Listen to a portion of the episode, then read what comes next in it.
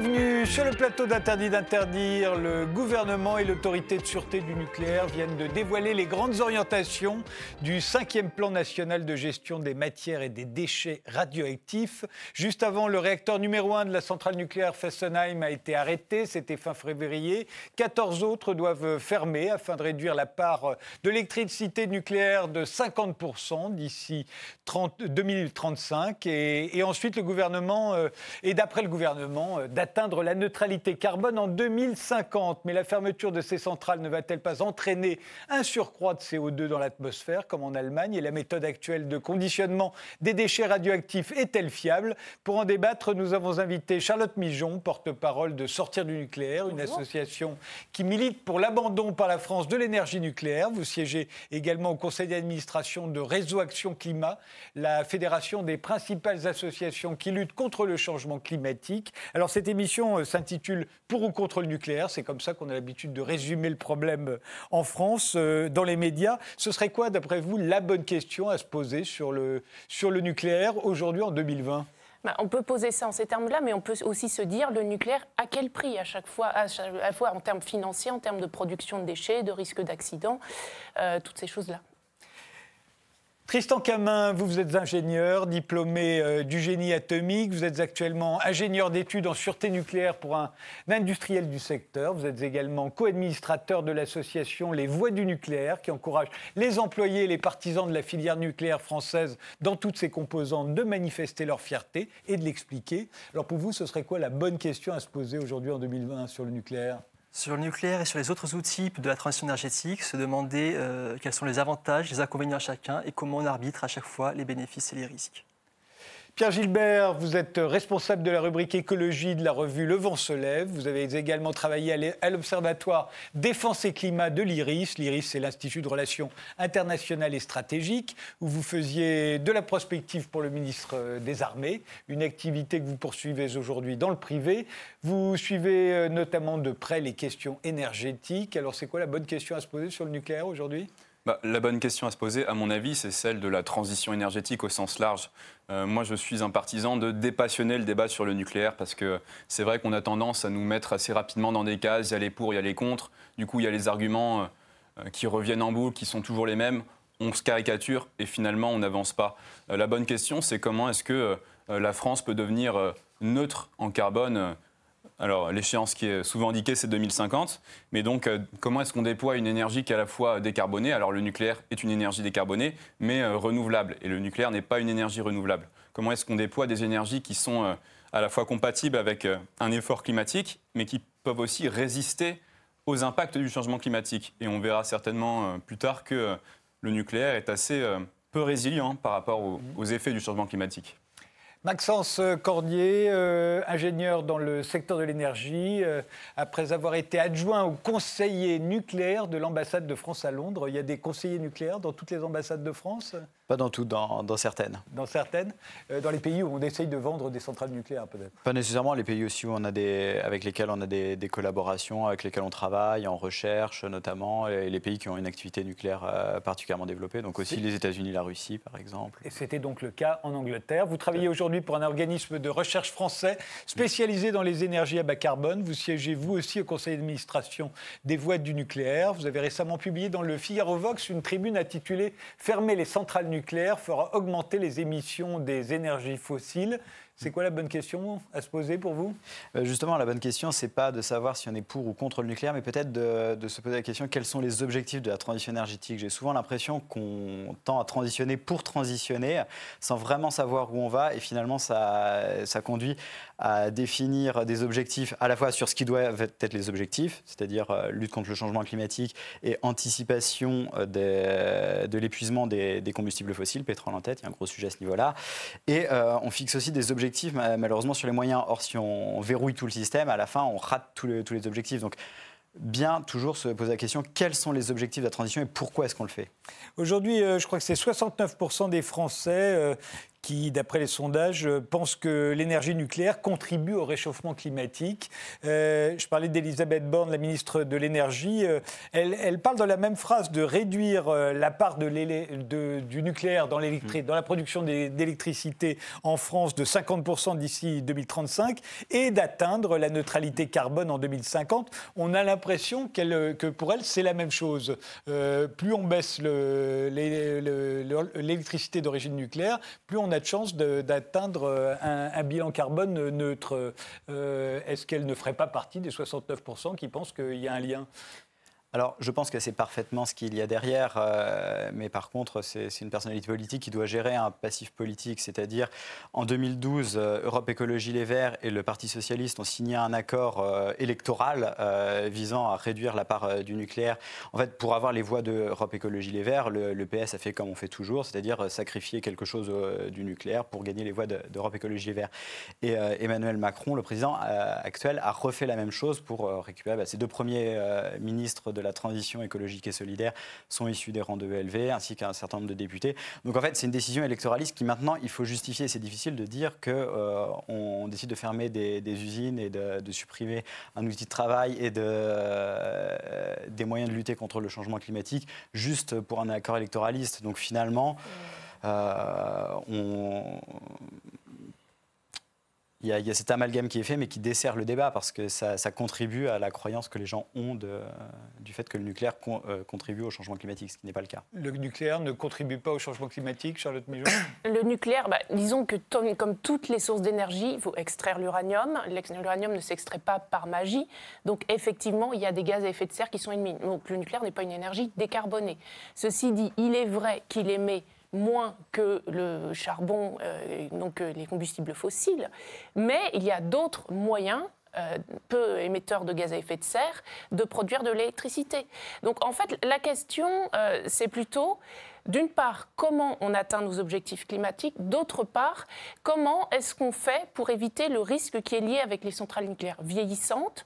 Et en fait, les deux objectifs ne sont pas antinomiques. Il y a des scénarios, comme celui de l'association Negawatt, par exemple, qui montrent qu'on peut atteindre nos objectifs climatiques tout en réduisant voire en supprimant le nucléaire à une certaine échéance. Euh, donc c'est tout à fait faisable. Après, euh, ce sont des choses qu'il faut mener en parallèle. Et la question qu'il faut se poser, à mon avis, au lieu de dire par quoi on substitue telle ou telle énergie, c'est d'abord de repenser notre modèle énergétique et d'abord de penser la question de la sobriété et la question de l'efficacité.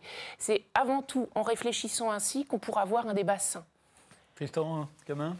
Euh, le problème, c'est que certes, il y a un scénario, il y a plusieurs scénarios qui parlent de sortir du nucléaire et des énergies fossiles en parallèle. C'est vrai que ce n'est pas strictement antinomique, mais on est sur un défi qui est considérable, qui est la lutte contre le réchauffement climatique. Et aujourd'hui, si on veut atteindre 2 degrés de réchauffement, voire même 1,5, on commence à parler de capter le carbone en sortie de centrale à charbon pour le séquestrer. On est sur un niveau de complexité qui est extrêmement élevé.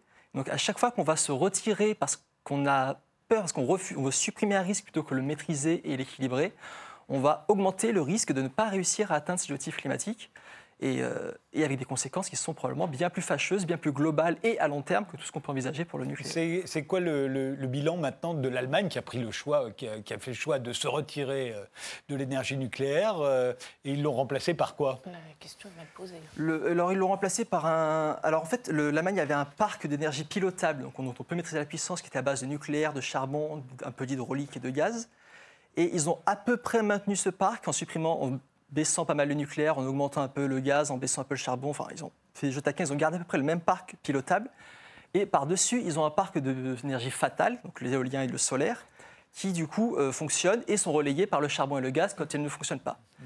Et du coup, il y a eu un résultat qui est une baisse tendancielle des émissions de CO2 parce que les, euh, les centrales à charbon fonctionnent moins souvent, mais il y a une, comment dire, une pérennisation de la dépendance à ce parc pilotable qui n'est plus du coup décarboné. Excusez-moi, je, me permets d'intervenir, mais l'argument qu'on entend encore est toujours de l'Allemagne qui sort du nucléaire en rallumant ses centrales à charbon. Vous regardez les faits. Ça si vous... pas, de, non, mais, pas l'air vrai d'ailleurs. Oui, non, mais si, vous regardez les données euh, du ministère allemand donc, euh, de, de l'environnement, qu'est-ce qu'on constate? On constate que l'Allemagne, donc certes, sort progressivement du nucléaire, mais qu'elle a aussi retiré un certain nombre de centrales à charbon et que, en tout et pour tout, les énergies renouvelables ont produit deux fois ce qui a été produit, euh, ce que produisaient les centrales nucléaires. Mmh. Donc prétendre que l'Allemagne remplace euh, le nucléaire par du charbon, factuellement, c'est faux. La baisse des émissions de CO2 en Allemagne n'est pas aussi importante qu'il le faudrait, mais elle n'est pas juste tendancielle. Je veux dire, elle est structurelle. Après, la vraie question, c'est celle des exportations. C'est-à-dire que si l'Allemagne continue à vouloir exporter à fond, eh bien, effectivement, ils vont garder leur centrale à charbon, parce qu'il y a des intérêts économiques derrière. Exporter des Mais si, l'électricité? Si elle continue à vouloir exporter de l'électricité, l'Allemagne est extrêmement exportatrice actuellement. Donc, en fait, le vrai problème, c'est comment est-ce qu'on repense nos besoins? Comment est-ce qu'on repense nos besoins au lieu de penser production, euh, production en masse? Et ça, c'est la vraie question. Maxence Cordier, vous êtes d'accord? Alors, euh, effectivement, il faut repenser les besoins parce que la transition, de toute façon, ce sera avant tout de la sobriété. Toutes les alternatives aux fossiles, les fossiles, c'est 80% de la consommation énergétique mondiale. Et en Allemagne, c'est aussi 80% de la consommation énergétique. Donc, euh, toutes les alternatives, euh, biomasse, nucléaire, hydroélectricité et autres renouvelables, n'ont pas le potentiel de remplacer les énergies fossiles. Donc, il faudra faire des économies. Par contre, comme le disait Tristan, si on commence à dire bah, on ne veut pas de telle ou telle alternative pour des raisons X ou Y, là, on se rend la, la mission quasiment impossible. Et en Allemagne, effectivement, les émissions baissent, comme dans, tous les pays européens, mais pas suffisamment vite. Ils gardent encore 80% de leur bouquet énergétique euh, primaire. Donc, euh, tout compris, c'est pas que l'électricité, c'est aussi le pétrole que vous mettez dans les voitures, euh, ce à quoi vous vous chauffez. 80% est d'origine fossile. Et c'est de ça dont il faut sortir d'ici 2050. Oui, si je peux me permettre de rajouter. Il y a une hypocrisie allemande hein, sur la question du charbon parce qu'on a euh, à la fois des lobbies qui sont puissants, on a aussi une question d'emploi dans la roue, on a des, des, sites d'extraction du charbon. Donc, euh, bon, euh, Angela Merkel a beau jeu de, de, de, clamer haut et fort des grandes déclarations sur la transition énergétique, mais il faut, faut, voir aussi ce qu'il y a derrière. Et par rapport à la statistique que vous euh, mentionnez là, sur les 69% des Français qui pensent que le nucléaire est une énergie euh, qui émet du carbone, je pense que c'est quand même le symptôme d'un manque de formation globale de la population pour quelque chose qui est fondamental, parce que le nucléaire, euh, on l'a pas rappelé, mais c'est plus de 70% de notre production électrique. c'est un choix de société aussi, le nucléaire. C'est pas juste un débat d'experts, de techniciens. Et on, observe qu'en France, euh, le débat sur le nucléaire, il est largement préempté par des gens qui sont euh, des lobbyistes, euh, qui nous expliquent que c'est quelque chose de fondamentalement technique. Voilà, c'est en France, on a un poids assez conséquent d'une petite, enfin presque une petite caste qui nous vient de voilà de, Polytechnique, Centrale et Mines, en fait, qui sont qui, sont qui sont aujourd'hui très influentes et qui se retrouvent naturellement euh, parmi les lobbies nucléaires et qui ont tendance à voilà, prendre de haut euh, le débat public en expliquant que ce n'est qu'une question technique. Donc euh, repolitisons le débat. le nucléaire, c'est une question de, choix société comme les énergies renouvelables et je suis entièrement d'accord quand vous dites que la question de la transition énergétique, c'est à la fois des questions d'économie d'énergie. selon le scénario des négawatts, le levier de la sobriété, de l'efficacité énergétique, c'est plus de 50% de la part de nos réductions de, enfin, d'émissions et de consommation énergétique. Et donc euh, voilà, qui dit réduction de la consommation énergétique dit euh, bah, quel modèle de, vie est-ce qu'on euh, on accepte collectivement? Ça, c'est un débat démocratique. Est-ce que vous êtes d'accord qu'on a beaucoup, on a rendu ce débat très technique parce qu'encore une fois, il n'est pas né aujourd'hui le débat, hein, il date de des années 70.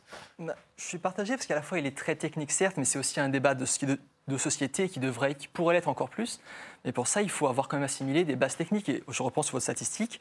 Les bases techniques, elles ne sont pas. Il faut commencer par réexpliquer que le nucléaire est bas carbone, pas décarboné, mais bas carbone, avec un bilan sur l'ensemble du cycle de vie de la mine aux déchets qui est extrêmement bas, qui est au niveau de l'éolien, qui est un peu meilleur que le solaire. Mais reconnaissez que le gouvernement lui-même entretient euh, on a l'impression, quand il parle, qu'en fermant des centrales nucléaires, on va euh, arriver à une neutralité carbone plus rapidement.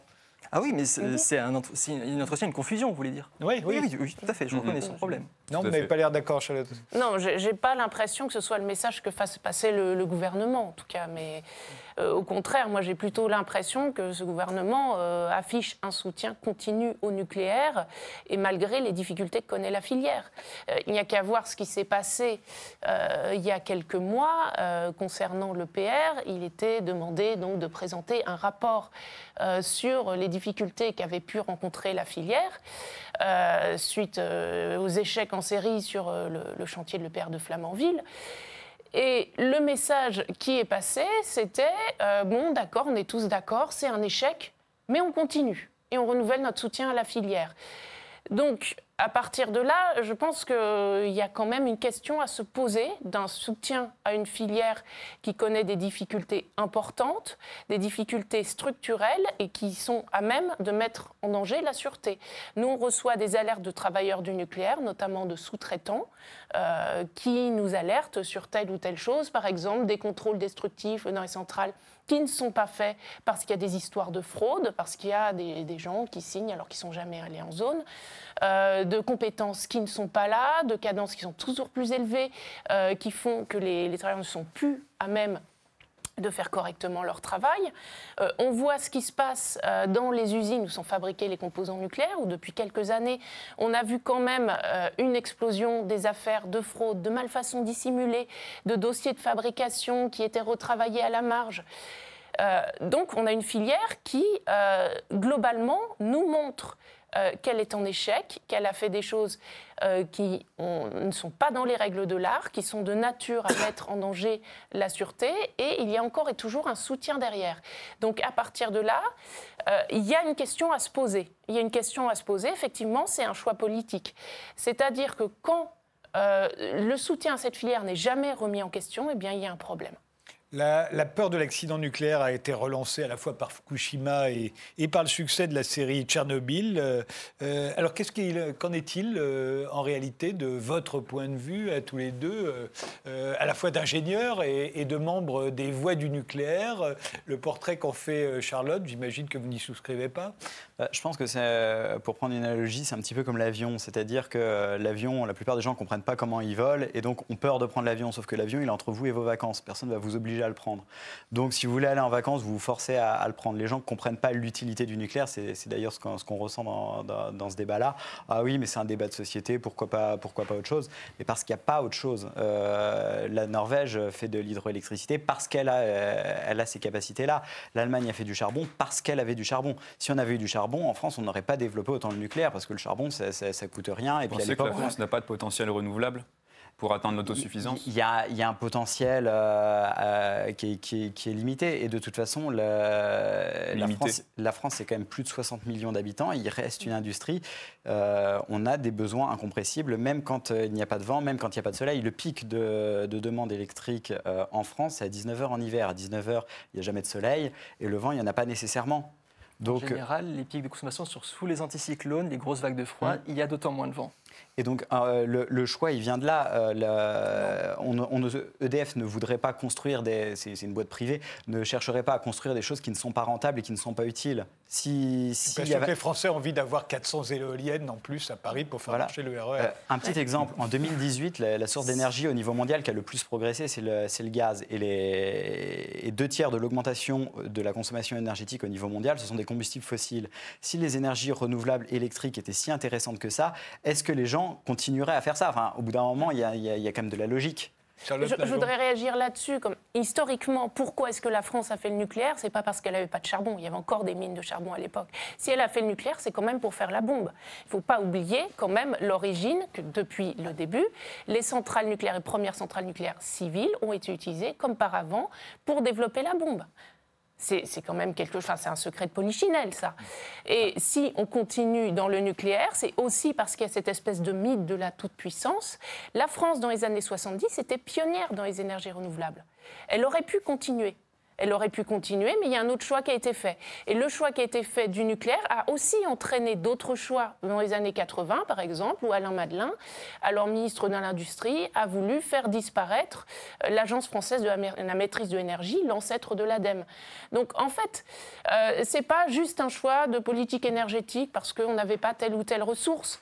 Euh, d'ailleurs, l'uranium, actuellement, la dernière mine d'uranium française, elle a fermé en 2001. Donc l'uranium, là, il vient d'ailleurs. Il vient du Niger, il vient du Kazakhstan euh, il vient d'ailleurs euh, en grande partie dans le monde, notons-le, de territoires où il se situe sur euh, les, terres de peuples autochtones, ce qui pose aussi des problèmes d'équité nord-sud.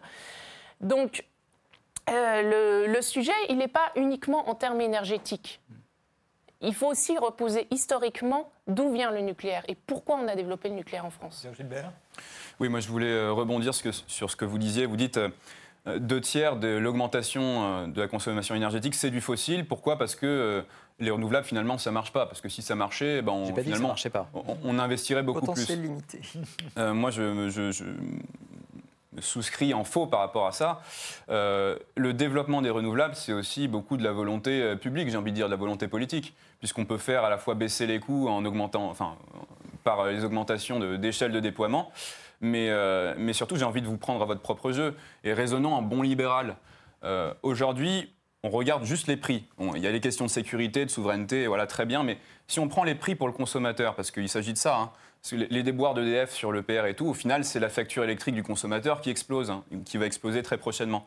Bon, si on prend euh, juste une question de prix, en termes de, de mégawattheures installés aujourd'hui, euh, le solaire, on atteint les 60 euros, euh, l'éolien, les 80, et le PR, c'est 120 euros. Alors, je veux bien que si on développe, on arrive à développer en série les EPR, on va faire un peu chuter ce coût-là, on peut vous, vous, octroyer 20%. On reste à des coûts qui sont beaucoup plus importants que ceux du solaire. Donc, bon, on se pose aussi cette question-là en termes de bon libéral, euh, qu'est-ce qui nous coûte collectivement si le moins cher pour réaliser cette transition énergétique? Maxence Cordier alors, euh, tout d'abord, il faut comparer à service égal, c'est-à-dire que euh, votre centrale nucléaire est produite quand, euh, quand vous en avez besoin, même quand il fait nuit, même quand il n'y a pas de vent. Une éolienne est produite quand il y a du vent. Donc, si vous voulez pouvoir prendre le train sans attendre qu'il y ait du vent, eh ben, il faut une source d'énergie pilotable. Et, et, ensuite, les, coûts, les coûts baissent. Mais par exemple, j'ai travaillé au Royaume-Uni, Inclay Point, c'était 92,5 livres par mégawattheure. Le, le parc éolien offshore de Hornsea 1, qui a été mis en service en 2019, c'est 140 livres par mégawattheure. Excusez-moi, mais ça a beaucoup... on n'en a pas entendu. Enfin, je veux dire, ça, ça, ça a non, bah, Point, c'est en train d'être construit. Hein. Le chantier a avec commencé combien de retard et avec combien de milliards de dépassements la, négociation pour euh, lancer le chantier a, pris 10 ans, mais le, chantier a commencé en 2016. Donc là, pour l'instant, enfin, le, retard, c'est du retard de négociation. le chantier a commencé Donc, juste pour finir mon point, euh, l'éolien offshore était à 140 livres le mégawattheure au Royaume-Uni, ce qui est largement plus que l'EPR d'Inkley Point. Il a diminué parce qu'ils en ont fait plusieurs, et les EPR, c'est pareil il faut en construire plusieurs et puis après les, enfin, les, coûts diminuent au fur et à mesure qu'on les construit. C'est pas ce qu'on observe. Je veux dire, il y a des études économiques euh, bah Si, c'est ce qu'on observe. Non, mais désolé, il y a donc un économiste, Arnaud Roubler, qui a documenté les coûts du nucléaire et qui a montré que chaque génération de centrale coûte plus cher que la précédente. Et qu'en fait, on voit l'inverse de ce qui se passe normalement quand on développe une technologie. Quand on développe le solaire, les coûts baissent. Quand on développe l'éolien, les coûts baissent. Quand on développe le nucléaire, eh bien, le résultat, c'est que les, par exemple, exemple, le PR, la facture explose. Et même les centrales qui sont actuellement en fonctionnement en France, chaque génération a coûté plus cher qu'avant. Et, quand on en ferme une, en général, on doit une énorme indemnité Alors, justement, je peux revenir dessus. L'énorme indemnité, justement, l'énorme indemnité, euh, l'EDF a obtenu le beurre et l'argent du beurre. C'est-à-dire qu'en fait, la centrale de Fessenheim aurait très difficilement pu aller au-delà de 40 ans parce qu'elle avait certaines caractéristiques qui fait qu'elle n'aurait pas pu être autorisée, parce qu'elle était située en zone sismique, parce qu'elle avait un radier trop mince qu'il n'était pas possible d'épaissir plus, parce que EDF surtout n'avait pas fait certains travaux euh, qui étaient nécessaires pour continuer d'assurer une alimentation électrique en permanence. Donc, mais EDF a pu obtenir d'avoir une indemnité sur la base du postulat que la centrale aurait pu fonctionner jusqu'à 60 ans, alors même que là, actuellement, il est prévu que l'indemnisation, ce soit pour les centrales qui ferment avant 50 ans. Donc on peut se demander pourquoi. Et donc, très fort. Ils ont économisé sur des travaux extrêmement coûteux, sachant que la prolongation n'aurait pas été rentable. Ils ont reçu le jackpot avec cette indemnisation. Et si vous lisez, il y a un rapport de la Cour des comptes qui est sorti la semaine dernière, qui revient là-dessus et qui dit mais comment est-ce que l'État a pu négocier aussi mal Il a accepté C'est le contribuable qui paye à la fin. Et c'est le contribuable qui paye pour une électricité qui n'aura pas été produite. Et juste pour euh, finir sur le PR, la technologie, elle est pas Sur le coût, le coût du mégawattheure, ce qu'on n'a pas bien posé, c'est qu'on parlait de coût pour le mégawattheure pour le consommateur. Et dans ce cas, il faut prendre tout le système avec le réseau, le stockage pour pallier l'intermittence ou le backup gazier contre le nucléaire où le coût de production est quasiment le, coût du mégawattheure pour le consommateur, parce que le réseau, il déjà pour ce type d'infrastructure. Ça, c'est le premier point. Deuxième point, sur, le, sur Fessenheim, affirmer qu'il n'aurait pas pu, la centrale n'aurait pas pu aller de 40 ans, c'est un propos qui n'engage que vous. Alors, 60 ans, je vous l'accorde, c'était ambitieux. La, la, Cour des comptes est claire là-dessus. 60 ans, c'est aller très loin. Mais 50 euh, ans, c'est quelque chose qui a été négocié, qui est en cours de négociation pour les autres centrales de cette puissance-là. C'est quelque chose qui n'a pas été acquis, parce que les travaux n'ont pas été faits, la centrale devant être arrêtée. Le radier n'aurait pas pu être épaissé suffisamment. C'est complètement unilatéral d'autre part d'affirmer que c'est impossible. Ça se base ni sur les retours de l'IRSN, donc l'Institut de radioprotection et de sûreté nucléaire, ni sur ceux de l'autorité de sûreté nucléaire. donc, elle aurait pu marcher encore, donc à ce moment-là, il était logique de, de, les indemniser. C'est ça. Alors, j'accorde que 60 ans, EDF e part effectivement sur 50 ans pour le reste de ces centrales de cette puissance-là. Mais euh, a priori, oui, c'était euh, plausible qu'elle puisse fonctionner jusqu'à 50 ans. Et notons que le réacteur de Beaver Valley, qui a servi de modèle, donc c'est un réacteur euh, aux États-Unis qui a servi de modèle à, la construction de Fessenheim, lui a vu son autorisation d'exploitation prolongée par l'autorité de sûreté nucléaire américaine jusqu'à 60 ans. Et il y a d'autres centrales du même, euh, du même type aux États-Unis qui ont reçu des autorisations euh, jusqu'à jusqu'à 80 ans, notamment Turkey Point. Euh. Faut juste quand même un mot. Rappeler, il y a, il y a, juste deux réacteurs nucléaires dans le monde qui ont déjà atteint les 50 ans. Mmh. Donc faire une généralisation là-dessus sur la possibilité d'atteindre la durée de vie de 50 voire 60 ans pour tous les réacteurs, c'est quand même un petit peu. On fait une pause, on reprend ce débat juste après.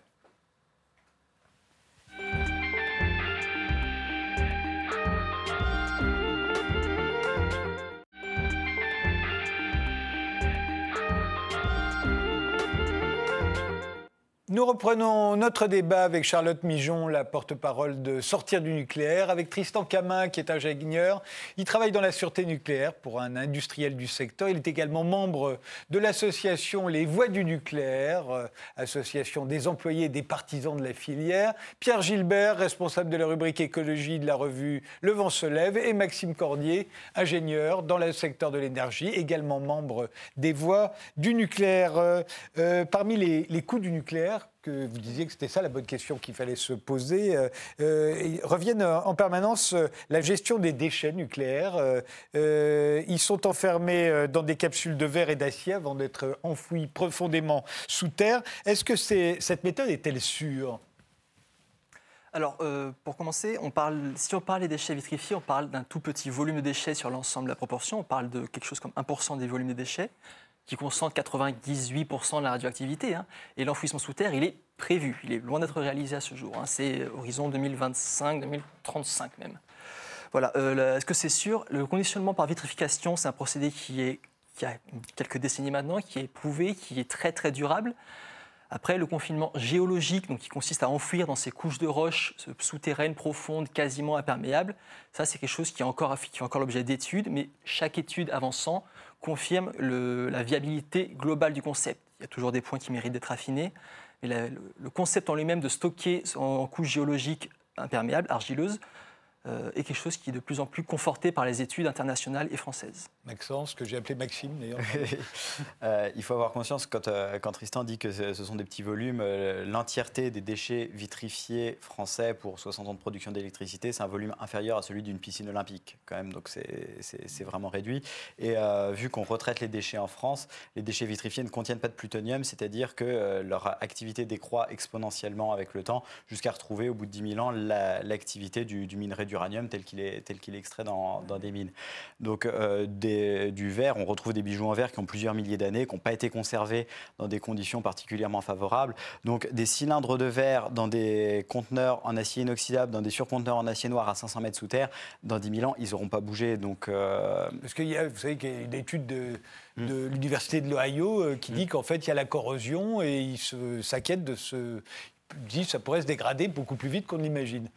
Bah, ça, en fait, euh, l'étude porte sur le, stockage américain de euh, Yucca Mountain. Yucca Mountain. Et euh, les, conditions sont, les conditions sont très différentes. En plus, les Américains, eux, ne retraitent pas leurs déchets, donc ils ne stockent pas des verres. Donc, ils stockent du combustible usagé. Et le combustible, quand il est prévu pour passer en réacteur, il n'est pas prévu pour être stocké. Donc, c'est très difficile de faire une analogie entre une étude qui a été faite sur quelque chose aux États-Unis avec un système très différent, enfin, un site de, stockage très différent où on, il prévoit de stocker du, combustible directement. Et nous, on a quelque chose. Charlotte Lingeon oui, alors deux choses. Euh, déjà, le site d'enfouissement qui est actuellement prévu, il faut quand même rappeler qu'il y a à l'heure actuelle des risques euh, qui ne sont pas écartés, risque d'incendie souterrain, risque d'explosion souterraine, qui sont liés au choix de conception du site. Donc, euh, des risques qui sont reconnus et sur lesquels euh, il y a encore énormément de travail à faire, si tant est qu'on puisse parvenir à quelque chose qui parvienne à supprimer ces risques. Et deuxième chose, il y a la sûreté. Euh, toute relative, comme je disais, sur le papier du projet. Et après, il y a est-ce qu'on aura les moyens de réaliser effectivement ce site-là? Sachant que il y a une espèce de petite guerre entre les producteurs de déchets et l'Andra. C'est-à-dire que EDF et euh, le CEA et Orano, donc, qui sont les producteurs de déchets, ont tout intérêt pour réduire leurs charges à provisionner le moins possible pour la gestion de leurs déchets futurs. Et on a eu toute une histoire comme ça. Euh, en 2013, il y avait eu un débat public euh, lors duquel il n'y avait pas de version actualisée du coût de ce projet. Il a fallu qu'on fasse différentes démarches pour obtenir qu'enfin soit publiée l'estimation par l'autorité de sûreté nucléaire du coût du projet. Euh, L'ANDRA, donc l'Agence nationale pour la gestion des déchets radioactifs, chiffrait elle-même le projet à 34 milliards d'euros à peu près. L'autorité de sûreté nucléaire disait que c'était sans doute très optimiste parce qu'il y avait encore des coûts de recherche à effectuer. Par-delà, eh bien, euh, les producteurs de déchets, eux, euh, se, sont mis vent debout en disant mais non, mais euh, c'est beaucoup trop, le projet peut être réalisé pour beaucoup moins cher. Et quelques semaines après, la ministre de l'Environnement, Ségolène Royal, a tranché en coupant la poire en deux en disant bah, le coût objectif du projet sera de 25 milliards. Et les provisions qui seront constituées découleront de ce coût de 25 milliards. Donc ça veut dire qu'on a un projet qui présente certaines caractéristiques sur le papier qui d'ores et déjà pose des questions en termes de sûreté, et que d'un autre côté, eh bien, on n'a pas les moyens qui permettraient de le réaliser. Ce qui ouvre la porte à toutes sortes d'optimisation, entre guillemets, pour euh, rentrer dans les clous, ou encore euh, à se retrouver à demander aux contribuables de remettre au pot. Donc ça, ça pose un énorme problème quand même. Un commentaire euh, de ce côté-là Peut-être sur cette opposition entre les exploitants et l'Andra, et je mettrai dans la boucle la SN, on est sur un ménage à trois, qui est relativement euh, vertueux au final, parce qu'on a à la fois l'Andra qui, développe son concept. C'est quoi l'Andra Pardon, c'est l'agence qui gère les déchets radioactifs et qui, euh, qui conçoit le site de stockage géologique, CIGEO, et les autres sites de stockage de déchets en surface. Donc l'Andra à la fois design son projet avec ses équipes, ses ingénieurs, ses, ses chercheurs. On a la SN qui met la pression pour assurer un niveau de sûreté qui, au niveau de l'autorité de sûreté nucléaire, qui, euh, qui, met la pression pour qu'on atteigne les standards de sûreté qu'on peut attendre d'un projet à si long terme, qui ne sont vraiment pas négligeables.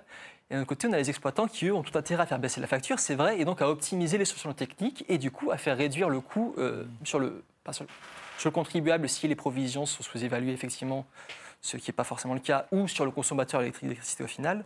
Donc c'est c'est pas toxique comme relation. Au contraire, c'est chacun euh, tire du côté de la sûreté, tire du côté de l'optimum économique, la performance. Et euh, au final, l'objectif, c'est d'arriver sur un compromis qui soit gagnant pour le plus de monde possible. Pierre? Si, si, je peux me permettre un petit pas de côté par rapport à cette question des déchets, euh, quand on parle du nucléaire, mais le nucléaire, c'est beaucoup de choses très différentes. On a la fission nucléaire, euh, technologie actuelle et les EPR. Moi, personnellement, je suis plutôt contre parce qu'il y a des risques et ça produit des déchets. Mais on a aussi la fusion. Euh, ça, on est encore au stade de la recherche, ça ne produit pas de déchets. Et puis on a surtout, euh, on, a surtout des projets euh, comme, euh, comme Astrid, qui étaient conduits par le CEA et qui sont en fait des, des, projets de recherche sur des, centrales à, neutrons rapides, qui en fait brûlent à la fois de l'uranium et brûlent les déchets de l'uranium, le plutonium. Donc in fine, il en ressort beaucoup moins de déchets. Donc c'était des pistes de travail intéressantes. Faire de la R&D, c'est toujours bon parce qu'il y a toujours même des, des, effets positifs sur, sur l'économie en, en, général. Hein. Conquête spatiale, c'est pas juste une fusée, c'est aussi Internet. Enfin bref, on connaît. Mais euh, le problème, c'est que en fait, le, gouvernement a décidé d'arrêter euh, ce, projet-là pour faire des économies et permettre aussi aux acteurs du nucléaire aussi de, faire des économies parce qu'on avait des problèmes du côté de l'EPR, donc il fallait euh, voilà. Et donc on a abandonné ce projet de recherche sur Astrid, qui était prometteur, même à long terme, mais prometteur. Et tout ça pour dire que quand on parle de, du nucléaire, quand on parle de la transition écologique, il ne faut pas oublier que c'est une question politique et qu'il nous faut un État stratège qui soit capable de planifier ces recherches-là. Et euh, moi, j'observe d'un œil assez inquiet euh, bah, les dérives, notamment conduites par ce gouvernement-là, qui est euh, très pro-libre marché et anti-planification économique, de recherche et écologique, qui, qui, qui, nous sape en fait les, outils de, de, notre succès futur, y compris sur le nucléaire. Vous êtes d'accord? Je suis assez d'accord avec ce qui, vient d'être dit. Euh, la, politique énergétique, c'est avant tout de la stratégie de, long terme, euh, voire de très long terme. Et l'argument qui a prévalu pour, l'arrêt de, de, ce programme-là, c'était de se dire bon, bah, y a, actuellement, le, cours de l'uranium est faible, donc il n'y a pas d'urgence et on verra quand le cours de l'uranium va augmenter. Sauf que euh, quand vous voulez concevoir un réacteur d'essai, le construire, l'exploiter un petit peu, ensuite vous faites un démonstrateur et puis ensuite vous faites un parc, il vous faut plusieurs décennies. Donc c'est pas quand vous voyez le cours de l'uranium commencer à remonter que vous dites bon, allez, on va se mettre au, travail et puis euh, demain on a un parc. Non, euh, ça nécessite une planification de, long terme. Et aujourd'hui, on n'a plus ça et c'est bon, c'est triste à dire, mais c'est un peu de la politique à la petite semaine où bon bah on a un parc qu'on essaie de euh, qu'on essaie de maintenir, on en, laisse un petit bout de temps en temps pour avoir des voies, mais il n'y a pas de planification de, long terme. et je pense justement pour en venir à la question que je posais au départ, parce qu'on a oublié quels sont les objectifs de la transition, où est-ce qu'on veut aller. Je surenchérir en disant que le rapport de la Cour des comptes que vous citiez tout à l'heure, euh, il lui-même remet une couche sur cet aspect du manque de planification à long terme il dit la programmation pluriannuelle de l'énergie, c'est seulement, seulement 2 fois 4 ans, je crois, 2 fois 5 mmh. ans. Il faudrait monter à 15 ans, 20 ans. Et euh, ça rejoint complètement ce que vous disiez. On manque complètement d'outils pour voir à long terme et euh, mmh. aller vers les bons objectifs. Charlotte Mijon, vous êtes d'accord? Euh, je, je, me permets d'exprimer un désaccord par rapport à ce qui vient d'être dit. Le nucléaire zéro déchet, moi, je n'y crois pas. il ne faut pas oublier que les surgénérateurs, donc type Astrid, vont quand même de pair avec des risques particuliers et euh, qu'il reste quand même le risque d'accident. Et de manière générale, dans un monde qui devient de plus en plus incertain, dans un monde qui se réchauffe, euh, mon avis est qu'il vaut mieux tendre vers des sources d'énergie résilientes et qui, sont, qui soient le moins dangereuses possible, euh, plutôt que de continuer à entretenir des sources d'énergie lourdes, complexes et chères et dangereuses. Donc, euh, à mon avis, euh, la question, c'est pas quel nucléaire choisir, c'est plutôt euh, où est-ce qu'on veut aller si on veut ne pas pouvoir être mis en danger par notre système énergétique. en cas de catastrophe nucléaire, en cas, en cas de catastrophe naturelle, en cas de, je ne sais pas, de menace géopolitique. il faut quand même rappeler que la France, avec ses sites nucléaires, représente énormément de cibles, malheureusement. Et donc, ce vers quoi il faut aller, c'est vers la résilience. C'est pas vers le maintien du nucléaire. Pierre Si je peux me permettre de surenchérir, euh, il y a un problème qui est peu souvent évoqué quand on parle du nucléaire, c'est celui du, réchauffement climatique. Euh, les projections en France en 2050, elles nous disent que euh, avec l'augmentation des températures, le, cours d'eau, enfin le début des cours d'eau va, va, se, va se réduire moins 40% pour la Garonne, euh, moins 25% pour le Rhône. Enfin, dire, on est sur la diminution de débit qui est assez euh, dramatique. Or, c'est ces cours d'eau qui refroidissent les centrales nucléaires. Et euh, chaque été, de plus en plus souvent, surtout en période de canicule, on se retrouve dans des situations où bah, plusieurs centrales sont le, doigt sur le bouton d'arrêt parce qu'elles ne peuvent pas être refroidies suffisamment parce que le, niveau d'étiage est trop bas. Et là, cet été, vous avez peut-être les, images en tête de de, gens qui sont obligés de refroidir les, cheminées à la lance incendie euh, parce que, euh, parce que euh, ça, ça, surchauffe. Donc ne pas oublier ça. par rapport au changement climatique, la filière nucléaire, malheureusement, est peu résiliente. Tristan Camin, vous n'aviez pas l'air d'accord. Cette histoire d'arrosage sur les cheminées, des cheminées, je, non. ça n'est jamais arrivé Absolument. J'ai arrivé en 2003 à Fessenheim, c'est pour abaisser la température dans le bâtiment réacteur. Ce n'est pas une question de sûreté. De manière générale, ces problèmes d'alimentation en eau, c'est des problèmes de production et pas de sûreté. Parce que les marges par rapport à la sûreté sont immenses. Donc, dans le pire des cas, on va devoir arrêter les réacteurs.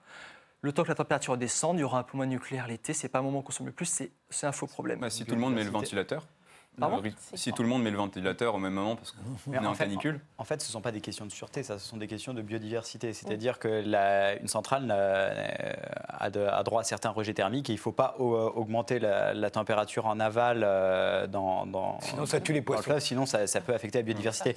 Donc, c'est pour ça en fait, qu'on réduit la, puissance des centrales, de certaines centrales. Alors, pas celles en bord de mer parce que là, il n'y a aucun problème, mais de celles sur certains cours d'eau et notamment de celles qui ne sont pas équipées d'aéro-réfrigérants parce qu'il y a quelques centrales qui n'ont pas euh, donc ces, ces, grandes cheminées blanches euh, qui, qui, crachent de la, voilà, qui crachent de la vapeur d'eau. Le but, c'est de refroidir l'eau pour que justement euh, ce qui est rejeté dans la, dans, dans, la rivière ne soit pas trop chaud.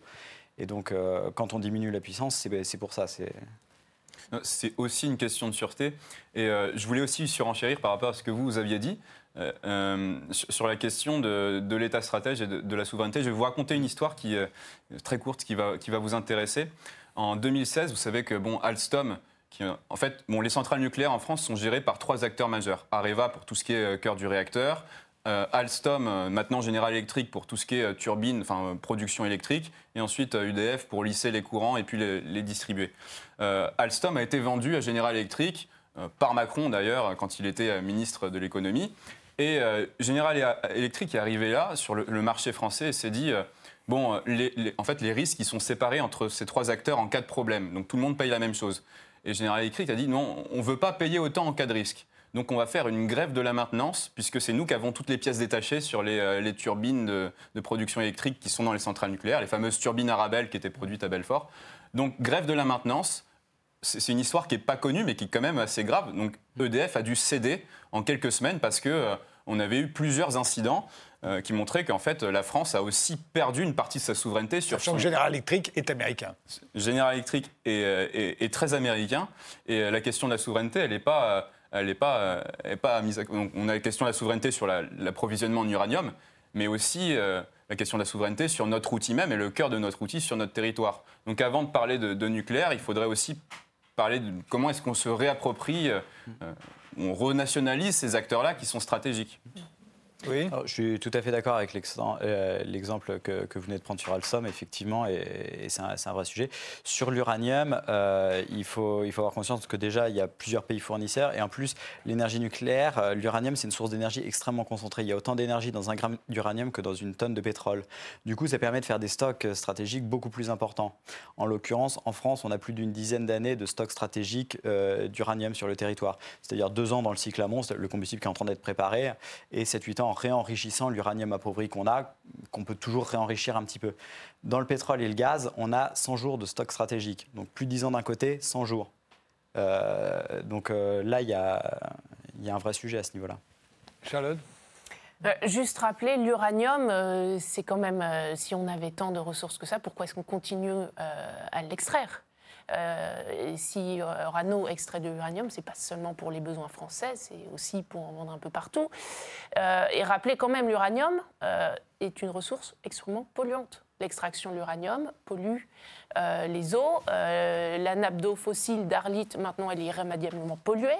la mine de Mounana au Gabon, maintenant, elle est fermée, mais les, les, cours d'eau sont pollués.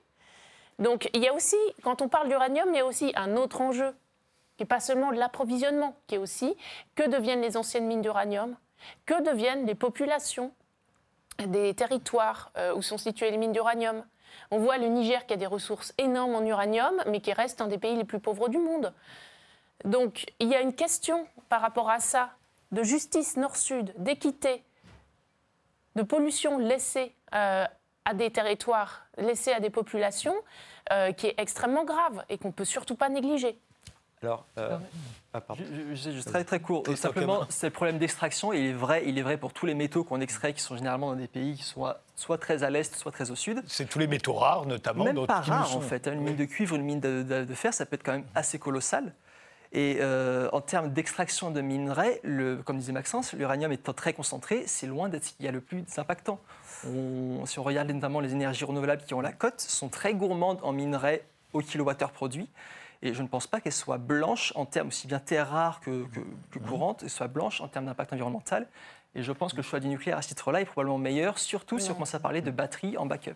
Les terres rares, je crois que c'est ce qu'il y a de pire de toute façon. Ouais, mais le, les énergies renouvelables, on consomme assez peu. L'éolien offshore uniquement, en fait, en consomme. Et euh, si on commence à parler batteries, ça peut venir, mais ce n'est pas encore un sujet aujourd'hui. C'est vrai, c'est pas encore un sujet. Et juste pour rebondir à ça, euh, quelque chose que les Français euh, savent mal aussi, c'est que bon, il y a eu des soucis sécuritaires au Sahel, Boko Haram. Bon, les, mines du Niger ont, tendance à, fermer au profit d'un approvisionnement qui vient de plus en plus des pays comme le Kazakhstan. Euh, le Kazakhstan, euh, sur le temps Ouzerbaïev, c'est en termes de, dictature, c'est très très haut dans le game, hein, si je peux utiliser cette expression. Et évidemment, c'est des choses dont on n'entend pas parler en France, euh, parce qu'on deal de l'uranium avec eux. Mais il ne faut pas oublier cette question d'appréhension des droits de l'homme, géométrie variable entre l'Arabie Saoudite qu'on fait pas chier parce qu'on leur vend des armes, euh, le Kazakhstan qu'on fait pas chier du tout parce qu'on euh, leur achète de l'uranium et des pays comme, comme la Russie, le Venezuela, que pour le coup on fait chier. Euh, parce que parce que c'est pas dans notre alignement géostratégique. Je voulais juste préciser ça. Dans les coûts de, du nucléaire, euh, on a évoqué le coût financier, euh, on, a, on, a, évoqué le, risque en tant qu'accident, les déchets radioactifs. Est-ce qu'il y en a d'autres à vos yeux, Charlotte Mijon? Eh bien, effectivement, donc il y a la pollution euh, des mines d'uranium, il, y a aussi le coût, euh, je dirais qu'il y a question du démantèlement, mais il y a aussi un autre coût euh, à chiffrer, qui peut être difficilement chiffré, c'est le modèle de société qui va avec. C'est-à-dire que quand vous avez besoin, pour maintenir une certaine source d'énergie, de fliquer vos opposants, eh bien, euh, ça pose problème. Euh, je veux dire, c'est pas le genre, un genre de choses qui se passerait, euh, par exemple, si on était un pays qui repose sur le solaire. Vous, vous êtes fiché parce que vous êtes une ennemie du nucléaire? Je sais que j'ai déjà été contrôlée, j'ai des suspicions d'être fichée. mais par ailleurs, il y a, effectivement, j'en ai parlé tout à l'heure, il y a ce lien qui reste aussi là entre le nucléaire civil et le nucléaire militaire. Euh, le père de la bombe le disait lui-même. Euh, il disait J'ai toujours veillé à ce que nucléaire civil et nucléaire militaire aillent de pair. Ce serait la mort du deuxième si le premier disparaissait. Et, et la bombe, c'est aussi une menace. C'est aussi euh, une menace géopolitique. Maintenant, la bombe ne nous protège pas des menaces actuelles.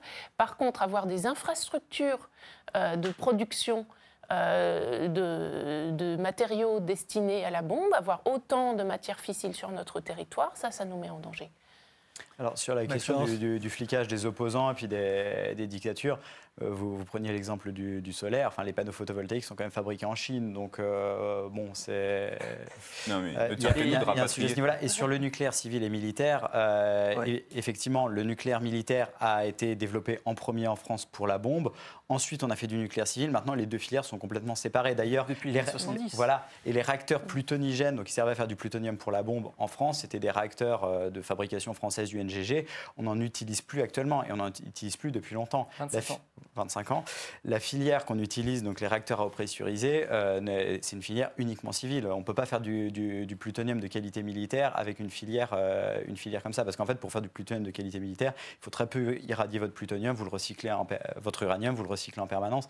Et donc, ça nécessite des types de réacteurs particuliers. Là, on est sur des réacteurs dont le but est de produire le plus d'électricité possible et pas de faire du plutonium militaire. Donc maintenant, les deux, les deux choses sont, sont séparées. C'est ça moi, j'aimerais juste revenir de manière plus générale sur cette histoire de euh, courir après un système énergétique qui, nous fait, qui nous expose à zéro danger, ce sur quoi vous avez insisté tout à l'heure. Euh, je maintiens à titre personnel, vous me direz si vous n'êtes pas d'accord, que le plus gros danger de notre système énergétique est au niveau climatique. Et si on veut courir après le moins de danger possible, ce n'est pas contre le nucléaire qu'il faudra courir, à mon avis, mais avant tout contre les fossiles, quitte à recourir au nucléaire. Si, je le disais tout à l'heure, si on se passe du nucléaire, on accroît le risque climatique qui, je pense sincèrement, est bien plus grand que le risque nucléaire. Mais disons que on peut faire face au risque climatique avec d'autres moyens que le nucléaire, mais en revanche, si on choisit dans un monde qui se réchauffe de conserver le nucléaire, alors là, on se rajoute une menace. Euh, je prends l'exemple, par exemple, on parlait des centrales qui sont situées donc euh, au bord de cours d'eau, dont le débit va devenir insuffisant ou en tout cas va poser des problèmes de biodiversité euh, si on continue à les exploiter. Il y a aussi le problème de l'élévation du niveau de la mer. les centrales construites sur des polders comme celle de Gravelines dans le nord, ça pose problème.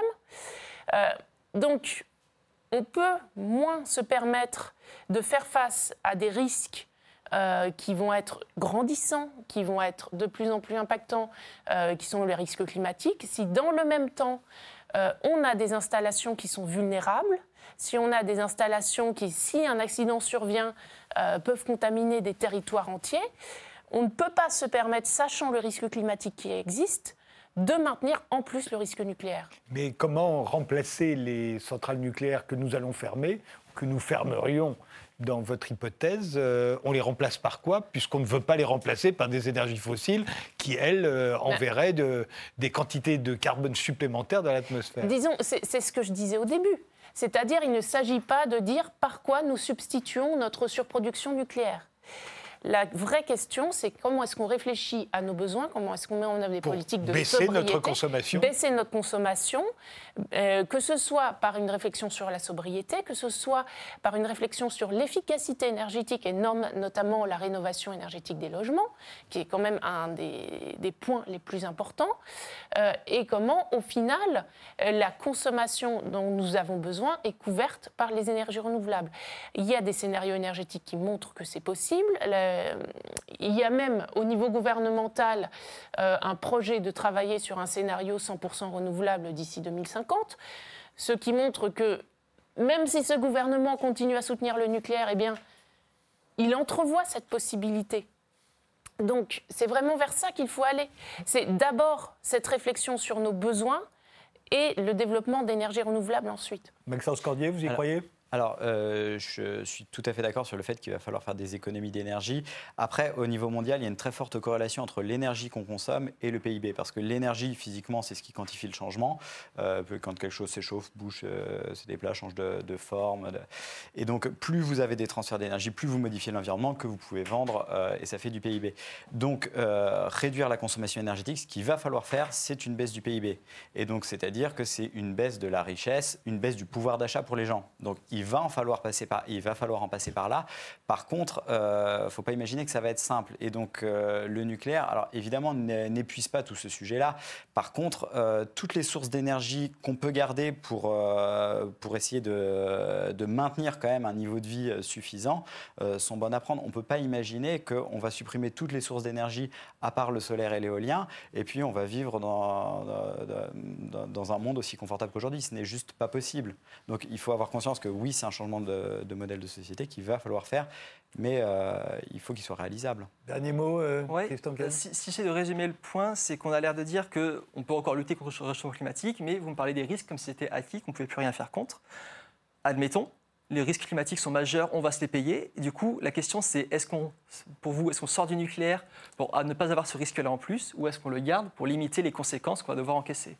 Pierre Gilbert Hein, vous mettez en parallèle de risques. Moi, j'ai envie de dire que euh, les énergies renouvelables, aujourd'hui, ce n'est pas risqué. Il n'y a aucun risque avec euh, les Ça ne ENR. fonctionne pas Bah, ça fonctionne pas, ça c'est vous qui le dites. Euh, moi j'ai tendance à dire l'inverse, et on a tout un tas d'exemples. Alors ça peut être le Costa Rica, mais même le- le- euh, les, Britanniques sont sur une voie assez, assez, assez intéressante, les Espagnols, les Portugais pareil. Enfin bref, je ne vais pas multiplier les exemples, mais en tout cas il y a une chose qui est sûre, c'est que pour piloter cette transition euh, énergétique qui passe par de la sobriété, par de l'efficacité, par des ENR et par une diminution progressive du nucléaire, parce que là, on ne parle pas de fermer toutes les centrales demain. hein. 2050, euh, la fin des centrales, donc ça va, c'est pas non plus un truc qu'il faut, euh, qu'il faut ca- caricaturer. On va fermer progressivement les centrales et on va faire monter progressivement les ENR. Donc j'ai envie de dire, pas de panique. En plus, on a des sauts technologiques dans les ENR qui sont beaucoup plus rapides que, que, que, que partout ailleurs. Mais par contre, il faut que ça se planifie. Et on pourra peut-être finir sur une note de, synthèse entre nous tous. Euh, nous avons besoin d'un État stratège comme, à la grande époque, euh, celle qui nous a compris permet de, de- déployer le, système nucléaire français, un État stratège qui pilote cette transition énergétique euh, avec tous les acteurs, avec une vision holistique et de long terme. Et donc, vive la planification. c'est ce que vous avez l'air de dire. Euh, moi, je le pense. Après, est-ce que c'est quelque chose qu'on a le droit de dire dire. C'est plus Voilà. Je vous remercie tous les quatre d'avoir participé à cette émission. Merci de nous avoir suivis et rendez-vous au prochain numéro.